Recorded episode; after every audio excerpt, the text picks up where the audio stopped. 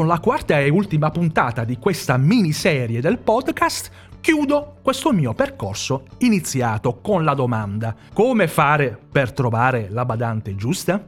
Un percorso che ho detto deve essere un percorso di ricerca, di selezione, articolato, strutturato in diverse fasi e che ti aiuterà nella scelta della collaboratrice giusta per la tua famiglia. È stato un percorso che so hai trovato interessante e non ti nego che eh, la cosa mi fa molto piacere e mi stimola a fare sempre meglio. Sono certo che ritornerò sull'argomento e se vuoi, magari ponendomi domande diverse, con un approccio magari diverso, magari ponendomi l'attenzione su alcuni aspetti ora solo accennati.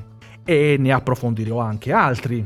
Andrò a guardare magari alcuni aspetti del tema da angolazioni diverse, ora tralasciate in queste quattro puntate, evidentemente per motivi di tempo. Ma ora, bando alle ciance, entriamo subito nel vivo dell'episodio di oggi, siamo a due passi dal traguardo. Allaccia bene quindi le cuffiette alle orecchie e seguimi fino alla fine, non te ne pentirai. Si parte! Laborcast! Laborcast! Novità, curiosità e approfondimento sul mondo del lavoro e dintorni, a cura di Gaetano Ficarella. Nella prima puntata, partendo dal presupposto che trovare una badante non è poi così difficile, il difficile sta nel saper individuare quella persona che sa raggiungere i risultati per i quali hai fatto la richiesta è che quando inizia a lavorare per te e per la tua famiglia non vuoi che vada più via, ti ho svelato i primi due suggerimenti per portare a termine la prima fase di ricerca e selezione della collaboratrice giusta. Ti ho parlato di come devi inizialmente eseguire un'analisi dei tuoi bisogni.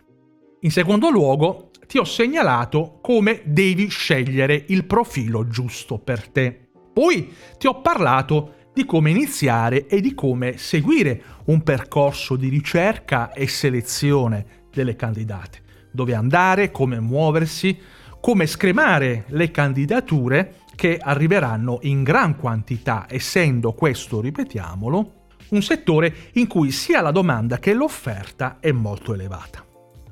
Ma tu devi scegliere le candidate migliori per te, per la tua famiglia e quindi devi fare una cernita preliminare perché non ti puoi permettere di perdere tempo in inutili telefonate, appuntamenti, colloqui con tutte le candidate. Ti sei imposto o ti sei imposta il raggiungimento di obiettivi precisi e quindi per quanto brave tutte le candidate interessate alla tua offerta siano, in realtà sai che solo alcune potranno essere la scelta giusta per te. Infine, ti ho detto come controllare le referenze. Controllare le referenze per verificare le precedenti esperienze della tua potenziale scelta. E soprattutto ti ho parlato del necessario e scrupoloso controllo dei documenti che devi portare a termine per poi formalizzare una eventuale assunzione che sia a regola d'arte. Ora parliamo quindi di vendita e di periodo di prova. Vendita? Cioè, che vuoi dire, scusami Gaetano, non capisco. Ma sì, dobbiamo parlare di tecniche di vendita. Fidati, ragiona, seguimi un po'. Ora devi convincere il candidato giusto a lavorare per te e devi fargli una promessa. Quale deve essere la tua promessa? Innanzitutto in termini di adattamento. Cioè gli devi spiegare che questo è il nostro obiettivo come familiari dell'anziano, questo noi vogliamo che tu raggiunga come obiettivo, familiari dell'anziano, dell'assistito, ma in realtà poi il concetto vale anche per qualunque altra tipologia di lavoratore domestico.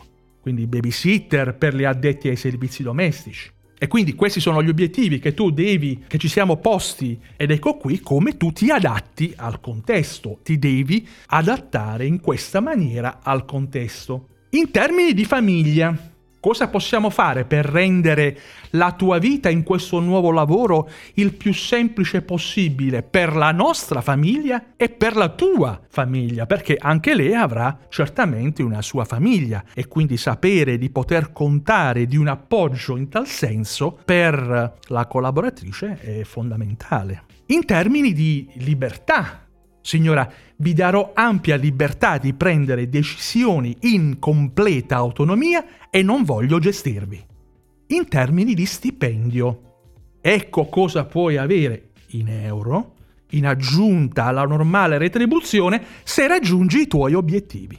Dopodiché in termini di divertimento. Signora, penso che troverete nella nostra famiglia quello che vi piace e se non lo trovate, ditemi cosa vi piace, che se possiamo accontentarvi, io ci tengo molto. Ora, attenzione, devi essere evidentemente affidabile e veloce. Rispetta la data che hai indicato per la scelta.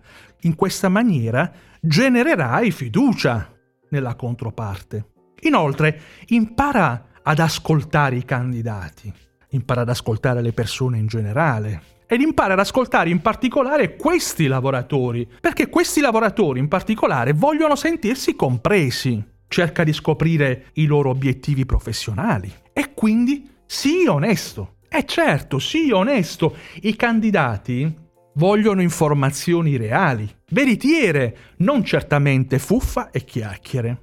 Dopodiché ti suggerisco di sostenere i candidati. Chiunque, in particolare chi è sottoposto ad un colloquio, apprezza molto quando li aiuti e quando li sostieni dopo aver superato un colloquio.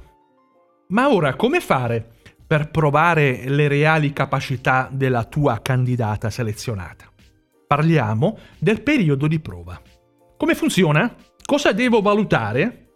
Prima di confermare l'assunzione è sempre buona norma svolgere un periodo di prova, ovvero una prima fase del rapporto di lavoro nella quale sia il familiare che la badante possono interrompere il rapporto di lavoro senza alcun preavviso e senza fornire eh, motivazioni particolari.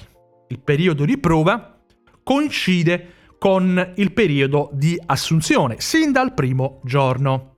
Attenzione perché ci sono taluni che ritengono che il periodo di prova è di tipo extracontrattuale, cioè è al di fuori del contratto. Io faccio prima un periodo di prova con la persona che intendo scegliere e poi formalizzo un contratto. No, nulla di più sbagliato. Io devo formalizzare il contratto, lo vediamo subitissimo ora, devo formalizzare il contratto e all'interno metterci una clausola con un periodo di prova che in media è di 8 giorni lavorativi. Questo periodo è importante per valutare aspetti di difficile definizione durante il colloquio di lavoro e per introdurre la badante alla persona che dovrà assistere. Per questo, nel corso della prova, non dovresti perdere occasione per confrontarti con l'assistito su cosa sembra funzionare o meno nel suo rapporto con la badante.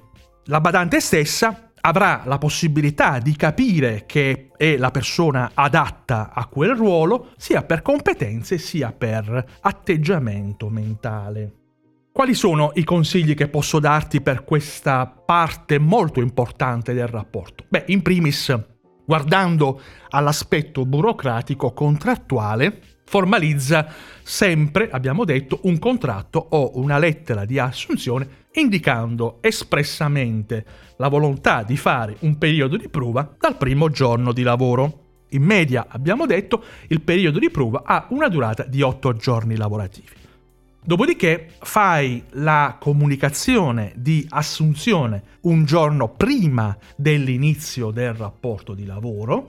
Attenzione a questo passaggio perché la legge sanziona anche molto gravemente l'inadempimento di tale obbligo. Dopodiché valuta attentamente alcuni aspetti del rapporto in questa prima fase, innanzitutto se la badante è adeguata alle esigenze della famiglia, in secondo luogo se c'è una reale affinità con l'assistito. In terzo luogo, valuta come la badante gestisce i punti e i momenti critici del quotidiano. Ok, tutti qui i miei suggerimenti, ma non pensare che tutto finisce qui. Gli ostacoli, gli imprevisti sono sempre all'agguato, quantomeno te lo aspetti. Certamente avrai bisogno di ascoltare più e più volte i miei suggerimenti e soprattutto avrai bisogno di testare sul campo i miei consigli, almeno un paio di volte. Avrai bisogno di fare esperienza. Però sono certo che con un po' di pratica raggiungerai presto tutti gli obiettivi che inizialmente ci eravamo prefissati e che ti avevo promesso. Ti ricordo che se fare tutto quello che ti ho detto comunque ti spaventa o comunque ritieni che la cosa è complessa perché non hai tempo o non hai voglia e vuoi essere aiutato, non preoccuparti. Io sono a tua disposizione, prenota un appuntamento con me, cerca nelle note dell'episodio, ti ho riportato appositamente un link per prenotare comodamente subito una sessione di consulenza anche a distanza con Skype. Approfitta subito perché fino a fine mese ti regalo uno speciale buono sconto di 30 euro come premio che ti ho riservato in quanto mi hai seguito attentamente sino ad ora, sia in questa puntata che in quelle precedenti. Come fare per riscattare subito il buono?